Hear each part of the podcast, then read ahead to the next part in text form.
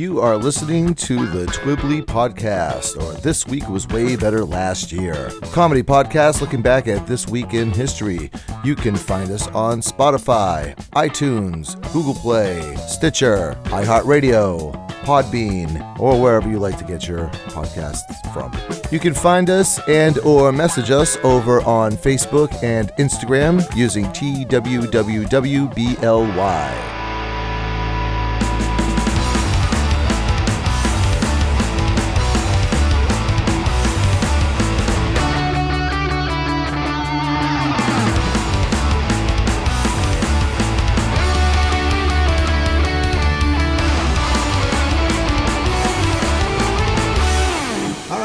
Hey, welcome back to Twibbly, or This Week Was Way Better Last Year. My name is Bill with one L.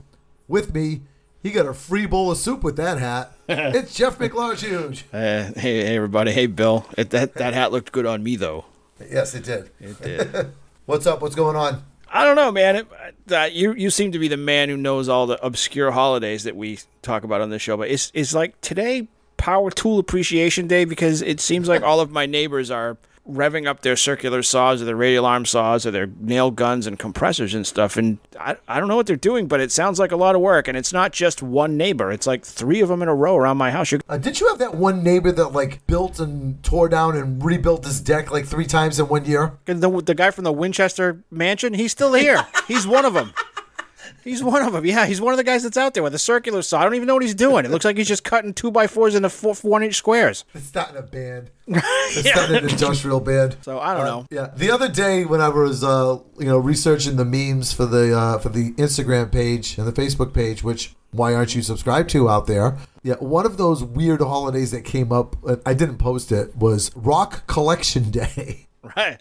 Rock collection day. For you people out there that stamp collecting is just a little too wild, you know, calm down, What's dude. this one? You know what that makes me think of? Remember the Warner Brothers cartoon with the Acme rock costume? And on the side of the box it says, have fun, be popular, make friends, be a rock. Yes. My favorite use of rock in, in unnecessarily funny context, I think, is, is I've seen someone described as rock f- insane. Was this person Gary Busey by chance? It may very well have been. I think actually it was in reference to uh, his honor on Gary Busey Pet Judge. Gary Busey in the last oh I don't know ten years or so has just been this like meme. Yeah. Because he's Gary Busey, you know. But whenever I first started working at the uh, the rent fair that I work for, so this is like 2004, right? I was trying to remember Gary Busey's name, but he was just an obscure actor at that point. You know, he wasn't you know tabloid fodder. Right. So I'm talking now. I'm like, keep in mind, I'm a new guy. Nobody knows who I am. So I'm talking to this guy that works with me.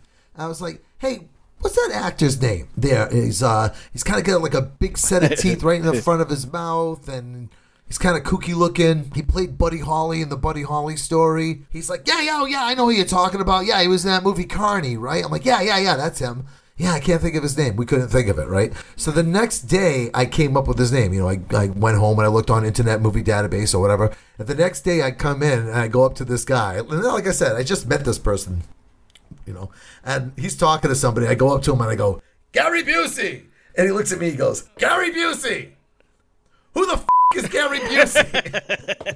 I was like, that's the uh, that's the actor we were trying to think of yesterday. He's like, oh yeah, yeah, yeah, Gary Busey. And then like for years after that, that was our nickname for one another. We just called each other Gary Busey. Nice, nice. That's very funny. That's that's a way better bring around than Power Tool Appreciation Day. May the torque be with you. All right, it's going to be the week beginning November the 29th. But before we get started, I have my very widely popular and always well received trivia question. You're good friend of mine, Alfred Hitchcock, the master of suspense, made many, uh, uh, many a movie. One of my favorites, Psycho. Our friend Alfred Hitchcock had a very irrational fear. As a matter of fact, he referred to himself as a ovophobe. A what? Ovophobe. Ovophobe. Ovophobe. O V O F. Um, OVO phobe. Yeah. There's no F in ovophobe. O O V O P H O B E.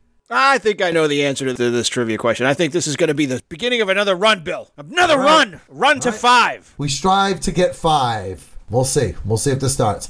All All right, this is the week beginning November the 29th, and it is your turn to start. So start. Ah. November 29th, 1972, the co founder of Atari, a guy named Nolan Bushnell, who in video game history, his name comes up a lot, releases Pong, the very first commercially successful video game, and it was released into a place called Andy Capp's Tavern in Sunnyvale, California. This is the first coin operated video game. It must have made a ton of quarters. Yeah, I can imagine that was like, you know, big novelty kind of a thing. I remember being like five years old and we had an arcade in the local mall and they didn't really have video games per se. They had a lot of pinball machines and stuff like that.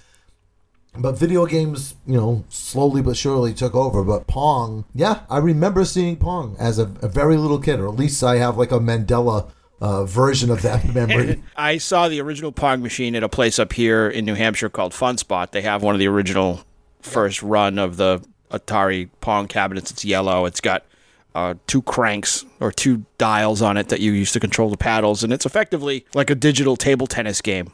I've, I've seen that one too. Yeah, I've been I've been to this fun spot. That's a cool little not little. It's big.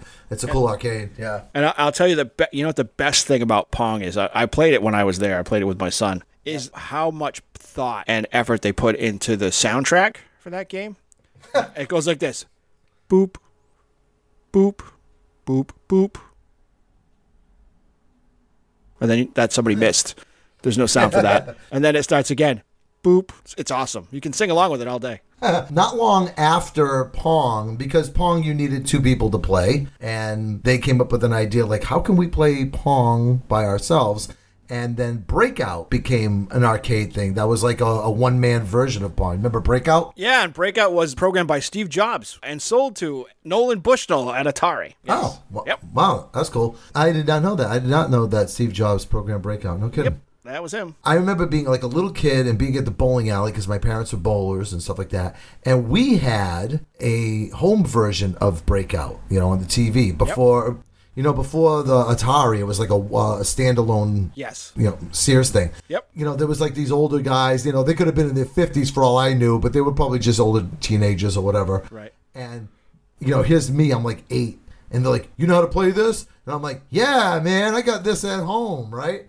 Right. So I'm all like boasting like I'm gonna be good at it. Three balls in a row, three misses, never hit a single brick. That's terrible. Yeah, the the coordination just wasn't the same as the one at home. And the, needless to say, I like walked away with my head down, just moom.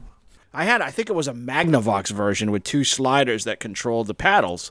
And you could play Pong or Squash, which was like playing against a wall, or doubles Pong. And it just moved the two two of the things on each side. And what's hilarious about all that is the code. Like literally, I've written longer emails. Yeah.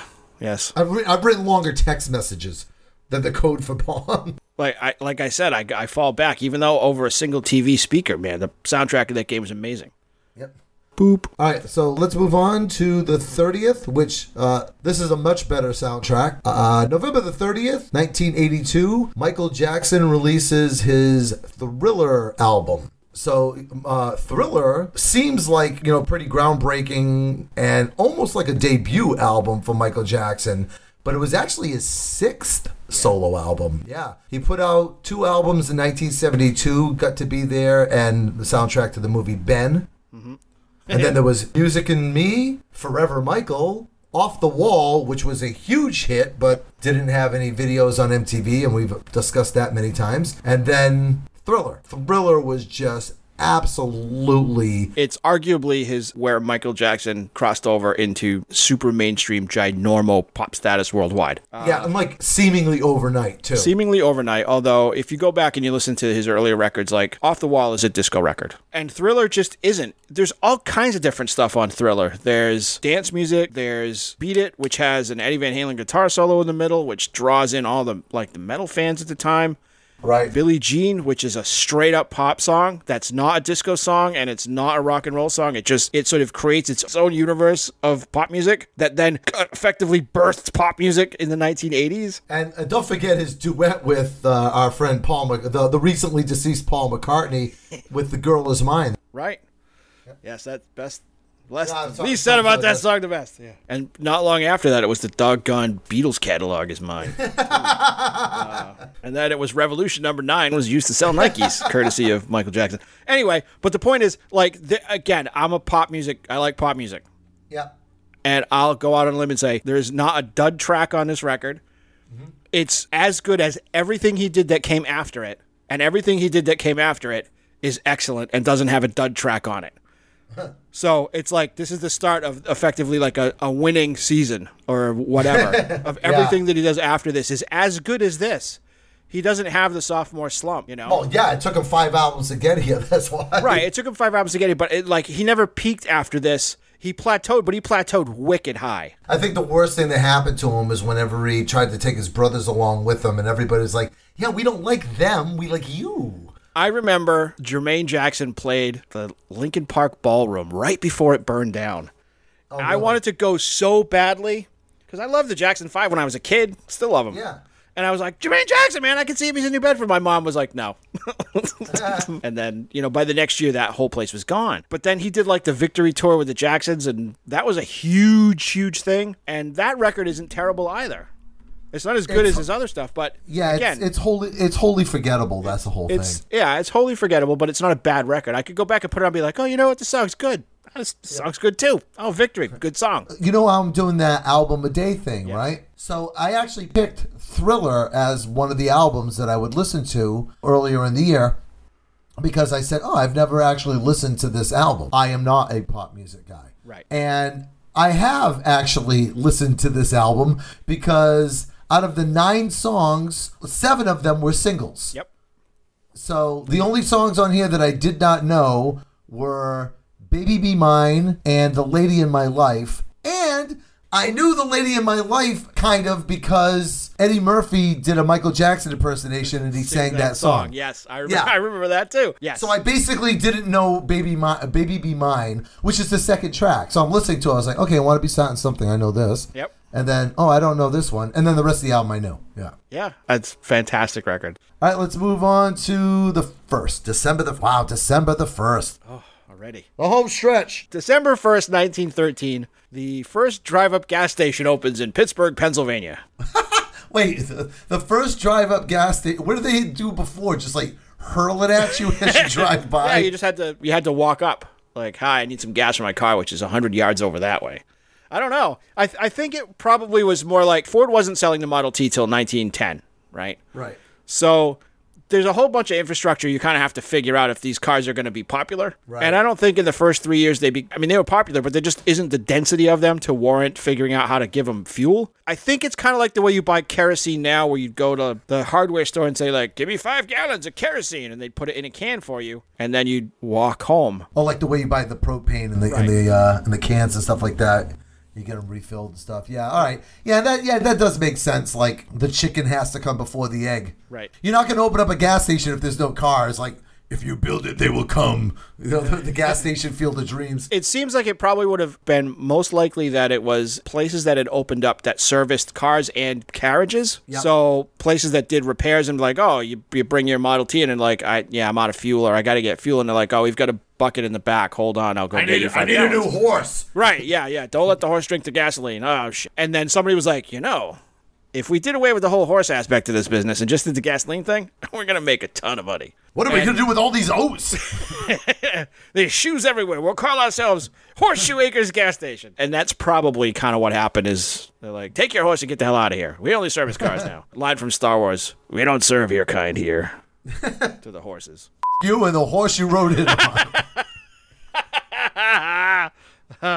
so moving on to December the 2nd. December the 2nd, 1988. From the Files of Police Squad, The Naked Gun. Uh, the first movie in the Naked Gun series opens in theaters. I don't know if you watched Police Squad when it was uh, the short, short, like six episodes that aired out of 10 on TV, but I did. I've seen them. I don't recall it being on television. I watched them on TV and thought they were hilarious. And this movie came out in 88. I think that show was on in like 82. The show was a response to the popularity of the airplane movies. And you know, it was the same people. as uh, the Zucker brothers. It didn't do well on TV because you had to pay attention too much. Yeah. You know, at that, that time, you know, everything's different now, but Right. in the early 80s, you know, dad comes home from the factory, eats supper, and the last thing he wants, he just wants to unwind and relax. Right. You know, he doesn't want to have to sit there and like pay attention to everything. Right. And, and, th- and that's why the television series failed. But the movies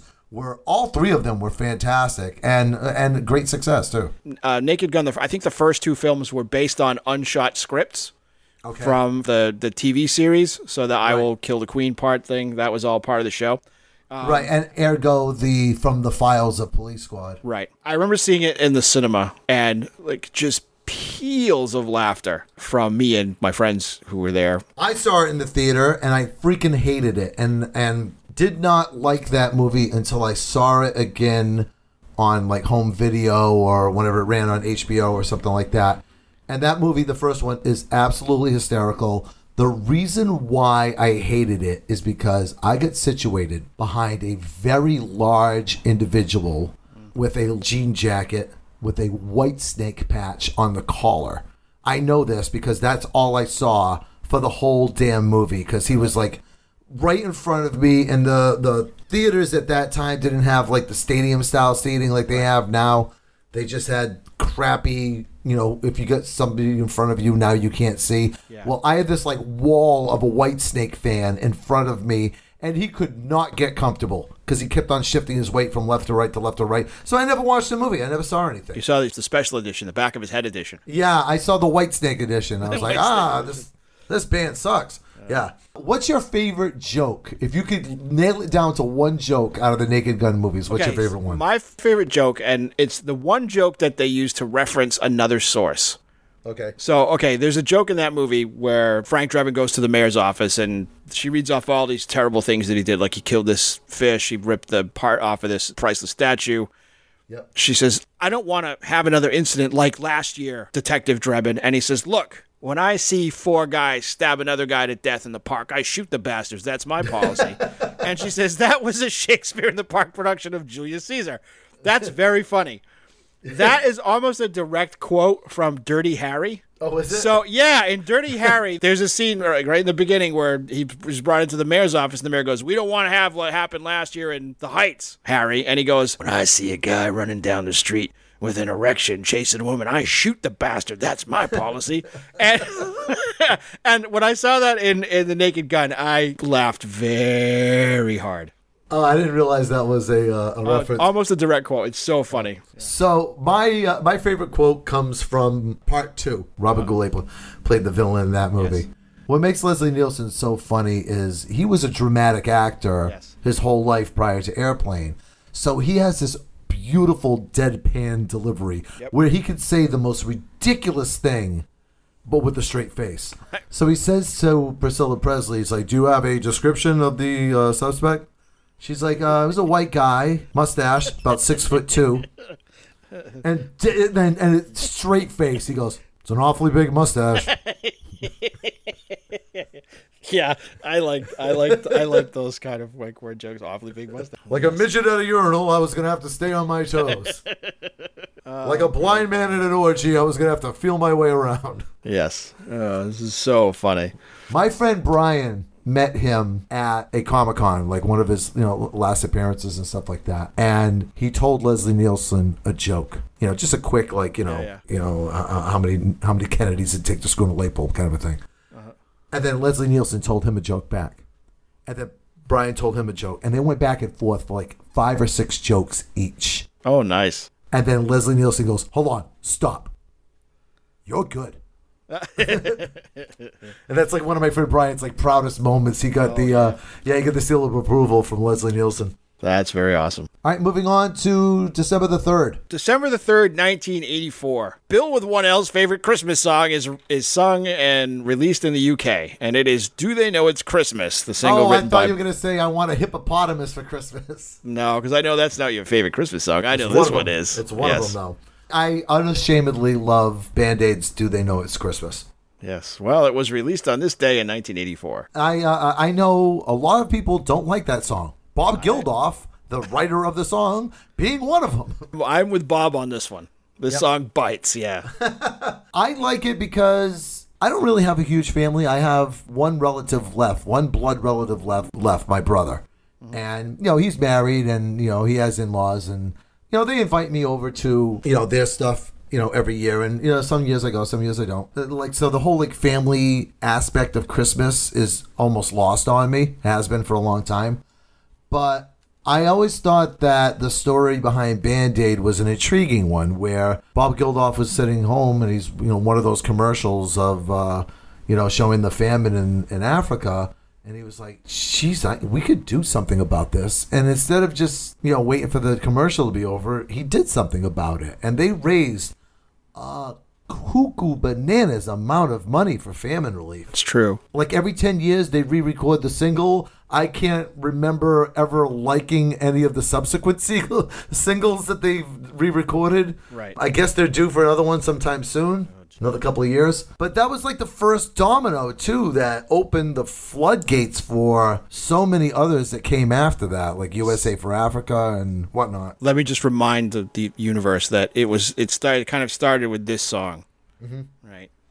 But the pinnacle of the terrible song to raise money for a good charity is attached to there's a, a comedy uh, festival that raises money for cancer research in England. Okay. And they did a song when I lived there going to college, and it was the Mr. Blobby song by Mr. Blobby, which is a song that just goes blobby blobby blobby blobby blobby blobby blobby blobby and is idiotic and the dumbest thing you can hear on the radio. I watch a wrestling YouTube channel, and they actually made wrestling, reference to Mr. Blobby because they're they're a British channel, and they made reference to Mr. Blobby not all that long ago, and I was like, oh, that's probably some quirky British thing that I don't understand. So that's that song hit the top 40 when I lived there. Oh, really? He's like yellow. I and have it right? somewhere. I have it Do somewhere you? on tape. Yeah, I have it on tape someplace because we taped the time girl would become my wife, Cindy, and and I were trying to capture as much weird British stuff as we could, knowing that we were coming back to the U.S. We recorded a couple of the top 10 segments. Yeah. And one one of the ones that we have has the Mr. Blobby song on it. Yes. Nice. Blobby, blobby, blobby. And let's go on to the 4th. December the 4th, 2006. An adult giant squid is caught on video by Dr. Kubodera near the Ogasawara Islands. Uh, so about 620 miles south of Tokyo to give you a, a map. Yeah, it was like the first time a giant squid had been seen on video. You know, up until that time, it was kind of like the Kraken. Then, Yep. you know, it was almost like a cryptoid. it was almost a cryptid, and they found dead bodies Mm-hmm. that had washed up or that had been brought up in nets, but they were almost always dead uh, or had lived for a very short time. None have ever been seen just sort of swimming around doing the squid thing, whatever the squid thing happens to be. Squidding, yeah. Right? Again, there have been stories of this animal for hundreds upon hundreds, if not thousands of years, captured in drawings and stuff.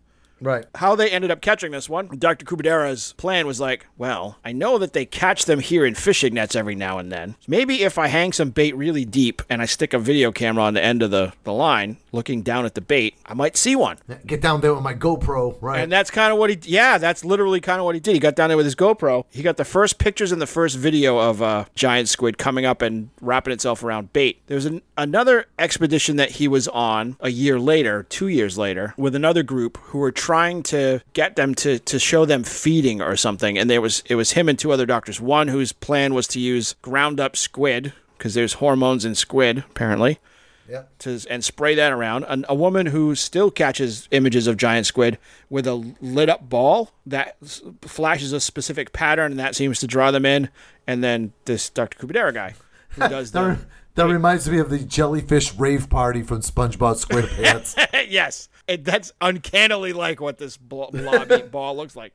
But in in in, in and this other this third thing was like financed by the Discovery Channel, and the the guy with the ground up all the squid things, he didn't get anywhere. He got nowhere. He talked talked game. He was an Australian guy. I can't remember what his name was. I watched the show. the guy's got no friends because he just thinks like chum all the time. Well, it's like, this is what this is what I was thinking, right? Th- This is his rationale. Well, if I grind up all these female squid or male squid and I squirt them out there, all these ground up pieces, it's bound to bring in some that are going to be horny for squid. And I thought to myself, like, this dude better not have a Tinder profile. Because he's going to be like, oh, I'll just grind up all these prostitutes and roll around in their effluent. And then what's that scent you're wearing? he opens the door and there's like just people out there like, hey, smells like sex in here. Yeah, you smell nice. That's Puerto Rican intestines. I'm feeling a little spicy tonight. Well, at, at any rate, the mystery of sort of how they live is and, and how they feed stuff is it's not solved, but we have a lot more information than we did before. What's kind of cool is like right around this time too, there was a boat in the Antarctic Sea that pulled up a colossal squid, which is like a giant squid, only surprisingly amount larger. yeah, yeah, you want to see a really big You want to squid? see? Yeah, exactly. It's one of those like, oh, you think you think that thing's big, huh? Look at this guy, you know. It turned into a, like a squid dick swinging party. right? And that thing was ginormous. Now, Admittedly, that one was caught in a net, but it was Yeah. it was humongous. All right, and wrapping up the week. December fifth, nineteen thirty-three, which should be one of our holidays, Bill. A holiday called the End of Prohibition holiday. I'll drink to that. I'll drink to that. after after what was a surprisingly short run of enforced prohibition in the United States, the, the U.S. learned that you know we made it illegal for people to buy and sell uh, alcohol And transport. and transport alcohol. Now we've got guys who transport, buy, and sell alcohol who shoot people who get involved in their business. There's a lot of money changing hands that we're not taxing. People are starting to do things like drink alcohol made out of old sofas, like wood alcohol, and it's making them go blind and deaf. Prison wine, yeah. Yeah, maybe what we ought to do is like unban this so we can regulate it and tax it. And that's what they did. And there was money to be made, yep. And yet the lesson of this story has not been learned when it comes to other substances. My grandmother used to tell us stories that like her uncles were all like rum runners and stuff like that during the during the prohibition. Right. Basically, I come from a long line of like drug dealers essentially. Yeah, well, that's kind of that's kind of what it was. Yeah, you get mules like, hey, you got a boat, right? For French Canadians, hey, Francois, you got a boat? Yeah, I got that boat. Hey, Schwang, yeah. Hey, Black Jacques Chaloc. he's, he's taking a canoe across, you know, Lake Champlain with, you know, two cases of Canadian Club in the back. The thing is, like, the prohibition came about for a couple of different reasons. One was there was an evangelical movement that glommed onto it. Two, it was a way to break the back of organizing in the at the turn of the century Yep. around the turn of the century is where it started. Like, if you watch the Ken Burns documentary on Prohibition, which I recommend to everybody, it was amazing. And in that, like beer companies, Schlitz and Busch and some of the others used to be beer distributors. They'd also own buildings and at, that were saloons and just sell their own beer. Mm-hmm. And in some cases, they'd give away food. So they'd give away like really salty food to people who Yeah. like worked pretzels. I was just about to say they probably gave away pretzels. not just pretzels, but like soup and sandwiches too that were super salty. Like you know, think of like a sandwich made with summer sausage or or pepperoni. Or anything Domino sells, yeah. But they give it away so that you'd be like, I'll have one of those chain schlitzes, um, you know, because you needed to something or you're gonna die. That's pretty much you have to wash something out of your system. Those places became places where people who worked in factories and in, in, in meat packing houses and in lumber companies and in mills would go and socialize and they'd organize there too. Yep. The first thing that the prohibition movement did was they broke vertical integration. Ultimately, that's what happened in Hollywood later too. Is it made it illegal for companies that produce alcohol to own the places where the alcohol is vended? Ah. so that they closed those saloons down and then they made it illegal to sell alcohol down the road. And because of that, it helped to do things like circumvent a, a component in the organization of the labor movement in early, early part of the, the 20th century. I like history, Bill. I, like this podcast yeah. because of it, yes. I was like, oh, can we get a couple of jokes in there too, please?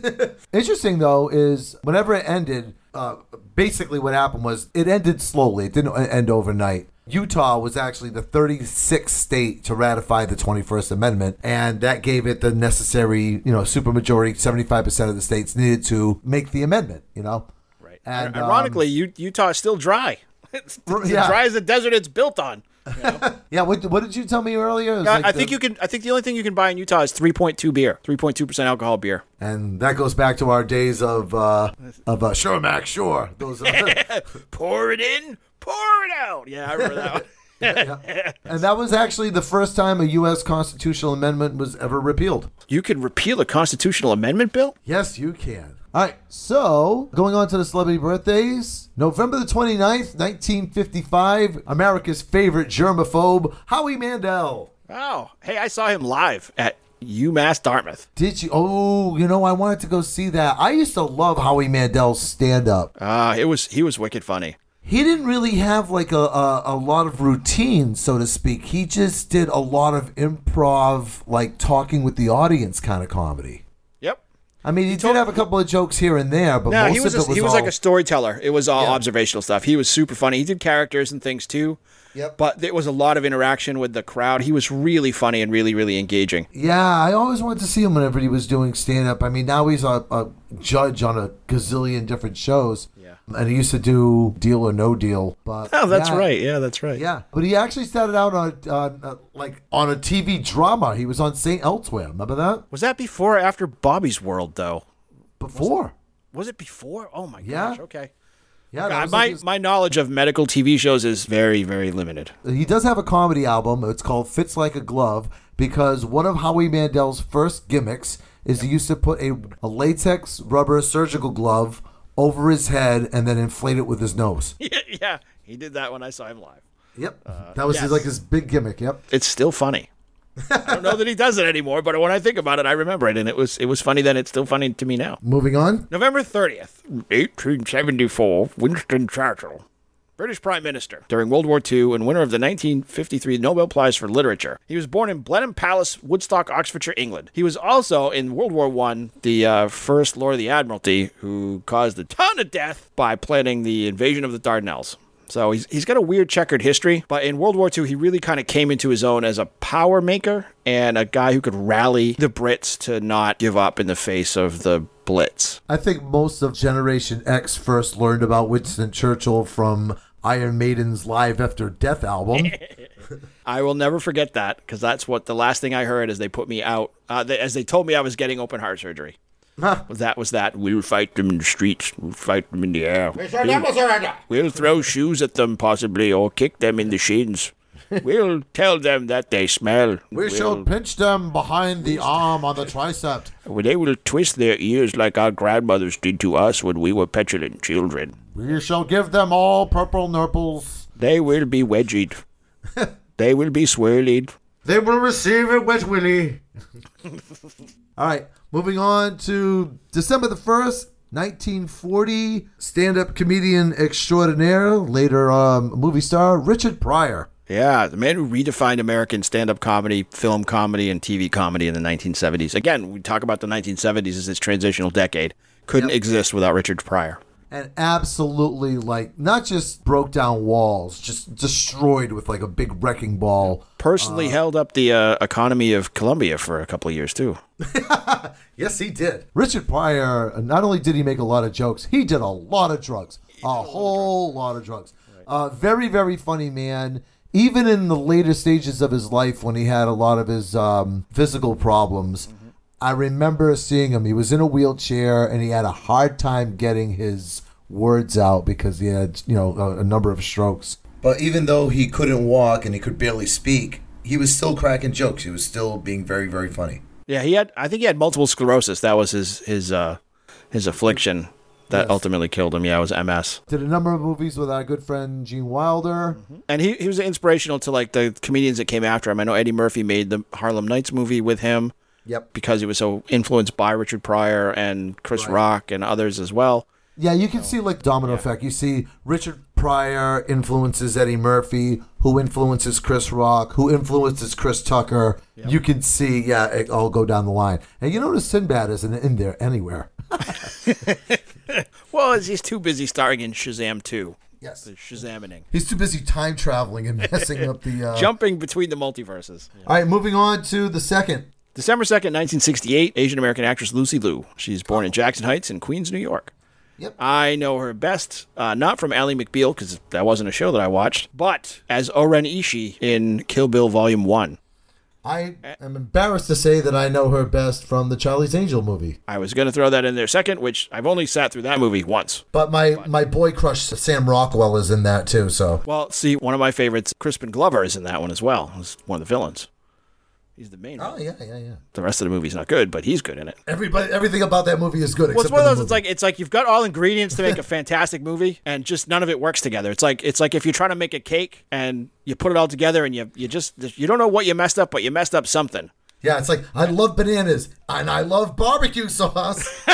yeah, let's. Uh, you know what? You know what's gonna make this vanilla yellow cake even better? Some sardines. hey, you know what goes great with pineapple upside down cake?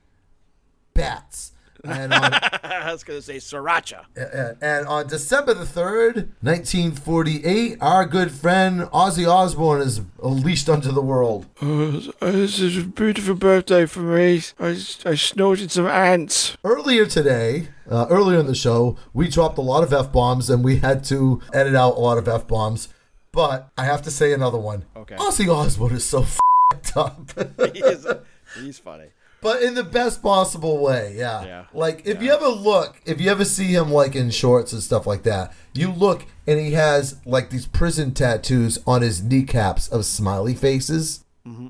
And the reason why he goes, so whenever I wake up in the morning, the first thing I see is something smiling at me. The guy's such a freaking weirdo. That makes me wonder, like, how do you sleep where the first thing you see when you open your eyes is your kneecaps?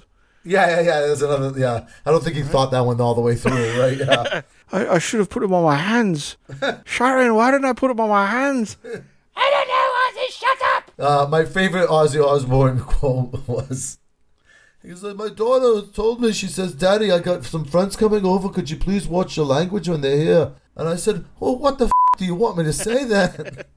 His show, the Osbournes, well, it wasn't his show, but the show, the Osbournes, was uh, it was it was entertaining that first season or two, and then it became like we like, uh, I don't know if Ozzy, we should be watching this because as at the end of the second season, I think he relapsed into drinking and and and pills for a little while. yeah, it was like watching a toilet flush at that point. Yeah. I went by that house when, uh, whenever I was in LA. I got to see the house. He's got gargoyles like on the, on the door knockers and stuff like that. I remember that they, they talked about how much they loved their neighbor Pat Boone. That he was like the best neighbor they ever had, and and he was so nice. And I was like, I this what a wonderful world we live in, Bill. And uh, I think we should probably mention at one point or another that Ozzy Osbourne used to sing for Black Sabbath. Okay, moving on to the next. December fourth, nineteen fifty four. Character actor Tony Todd, star of the Candyman franchise. Uh, but also, like in I think every incarnation of Star Trek since the Next Generation as a Klingon or other had a big part in the Next Generation and in Deep Space Nine as Worf's brother. And he pops up a lot as like in cameo roles in other movies too, like in the Hatchet series, uh, which was like a, a throwback to 1980s slashers. Uh, Tony Todd pops up as like a, a voodoo shop owner. Oh, nice. And of course, his greatest role, the greatest role he ever had, is as Sho'nuff, the Shogun of Harlem in The Last Dragon. Oh, go on. He is so fun to watch that movie. It's amazing. We just went to see, well, just a couple of months ago. Um, it was actually the first movie that I saw in the theater, uh, you know, uh, post lockdown. Uh, I went to see the Candyman, I don't even know what you would call it, reboot, post. Yep. Post sequel, whatever. They gave it the Halloween treatment where it was a sequel to the original that kind of like forgot all the subsequent sequels. Like there was little nods to it, but it basically followed the canon of the first movie. Yeah, Godzilla 1954 to Godzilla 1984. Oh yeah. Skips everything in between. Yeah. None of that happened. Yeah, so and how they did that recently with Halloween. Yeah. Um, although Halloween Kills just came out this year too. Right. It was good. It was good, but unnecessary. You know, I uh, I never thought sat there and thought, I wonder what would happen if uh, they didn't have parts two and three. You know. and wrapping up the birthdays on December the fifth, nineteen oh one, Walt Elias Disney. Yeah, Oh. his, his middle name's Elias. Elias. Now, Walt Disney, you may have heard of. Walt Disney was an animator and a cartoonist. Is he a land or a world? You know, he passed away from cancer in 1966. May or may not have been frozen to preserve his body uh, for whenever they cure said cancer. Uh, if he was still alive, he would be 120 years old. But he would also own everything because Disney owns everything. There's an entertainment company that's going to figure out the technology to cure cancer so they can bring Walt Disney back. It's the Walt Disney Corporation. That's what they're doing. They're just trying to make enough money to unfreeze Walt. Soon, there's probably like a cult that lives under the park, like, and there's Walt and his giant iceberg. It's, it's it's sort of glowing icy blue, and there's there's steam dripping off of it, and they're like, "Soon, Walt, soon." Yeah, it turns out the rent at the cryogenics lab is really expensive. Oh, and psst, guess what? The worst song ever. All right, Jeff, what's in the canon? What do we right. got? What do we got So- loaded up for worst song ever? This All right, week? we got loaded up for worst song ever. We've got this is what I call a low hanging fruit worst song ever, but Okay. there's a twist to it. Brace yourself, world. Bill and I have been doing this show now for 285 months. Feels like. Uh, 7,000 episodes. And in this whole time, we've talked about everybody from legendary Stardust Cowboy to Dee Ramone. Dee Ramone. And yet, we have barely scratched the surface of what truly makes a song awful. But today, however, that surface shall be scratched. So today's worst song ever is brought to us by Canadian superstars Nickelback, who Low hanging fruit, dude. That's like a, that's like a potato. That's like underground. right exactly such low hanging fruit. It's a potato. You have to Yeah. dig to it to get to it. Nickelback, widely known for being the worst band of all time. Right, but the, like here's here's the weird dichotomy about Nickelback. Yeah. So they kind of suck, but they suck a lot more because it's funny to make fun of them. Right. I think, and that influences how people perceive them. Right. I have people in my extended family who will literally stab me in the face if they hear me talk smack about Chad Kroeger and the rest of the Canadian Mounted Royal crap band. I understand why they like it Do you? because their music is their music is very safe. So anyway, so let me get to the song, right? So a representative song of the worst song ever Okay. of of Nickelback is Photograph. Oh, yeah. Let's play the clip, and then we shall dissect this like a frog in the junior year of science class. All right, here's our clip.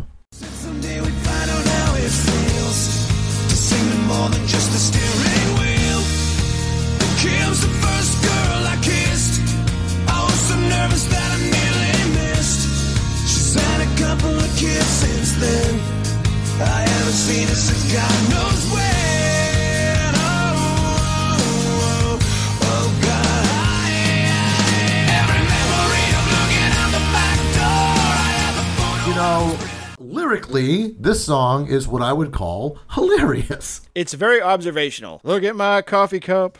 I drank the coffee up. Sitting on my desk today. I can't think of anything that rhymes with hay. they get accused of being like lazy songwriters, but they're lazy songwriters the same way Coldplay is lazy songwriters. Coldplay songs are as dumb as you can get. And I love Coldplay. I just don't like the sound of the music that comes out of Nickelback CDs or mm-hmm. streaming services or record albums, right? There was a video that I had seen one time where they took like two Nickelback songs and they played them Played them together, simultaneously. yes. And they just like fit perfectly one over the other. They had the exact same chord progression, the same beats per minute. It was the same song. It was like they plagiarized themselves. I'm taking this guy to court. I'm taking Yeah. this I'm taking this Kroeger guy to court. That's not something I haven't seen. I have, I've seen that same YouTube video. There's a couple of them that are like that. Right. where they really get they get sort of sh-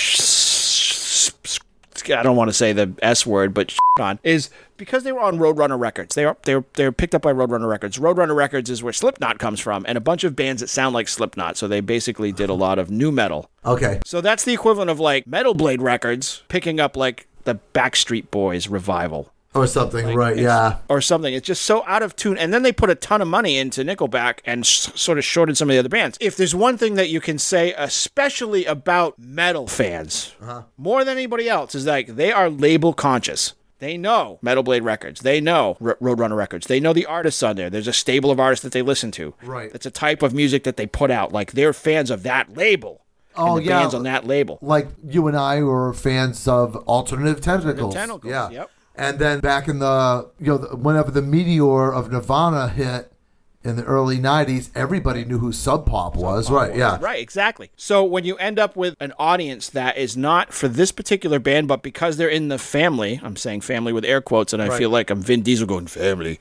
Um, is it draws in other people who ultimately become fans of the music that you like? That's like Slipknot or you know whatever, and it, it seems to dilute the brand. So there was a time like on TV where there was a joke that Brian Poshet had made like. You know, people talk about violence in music, but nobody talks about how much Nickelback makes me want to murder Nickelback. Ha ha ha ha ha.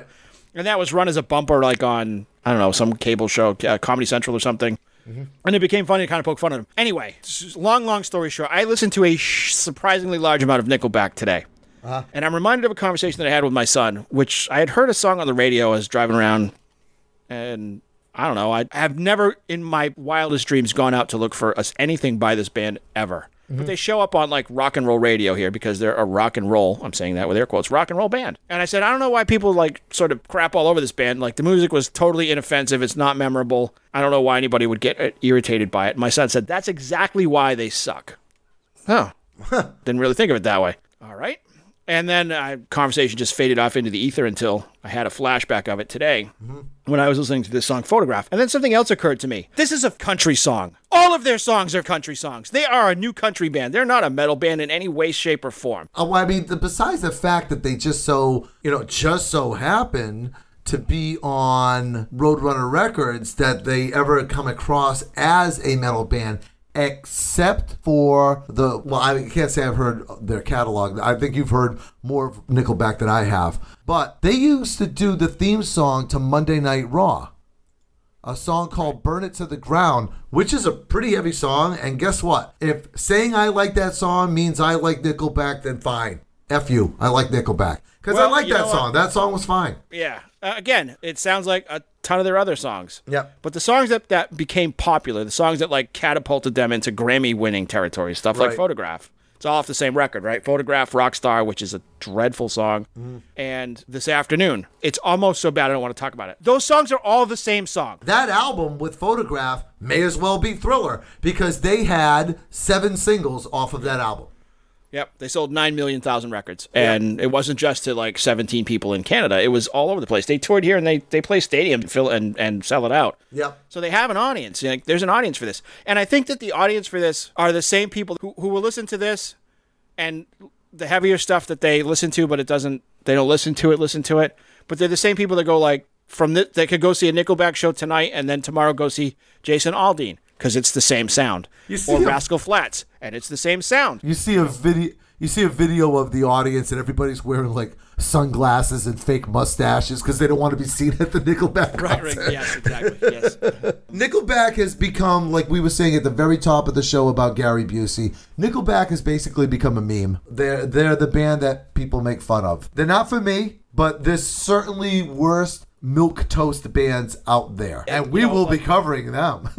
Like, All right, so before we wrap up the show all together, all together now, we do have our very popular trivia question. The trivia question was Alfred Hitchcock had an irrational fear of something and he claimed he was a ovophobe. What is an ovophobe and or ah. what was Alfred Hitchcock terrified of? well, Alfred Hitchcock, as an ovophobe, would have never made a film like a prequel to The Birds, because that film would have been called The Eggs, and eggs are what an ovophobe is afraid of Yes, irrationally. Alfred Hitchcock had an irrational fear of eggs, which I don't know what if uh, like in or out of the shell or I don't know. I don't know what it was that just said that he was It's afraid.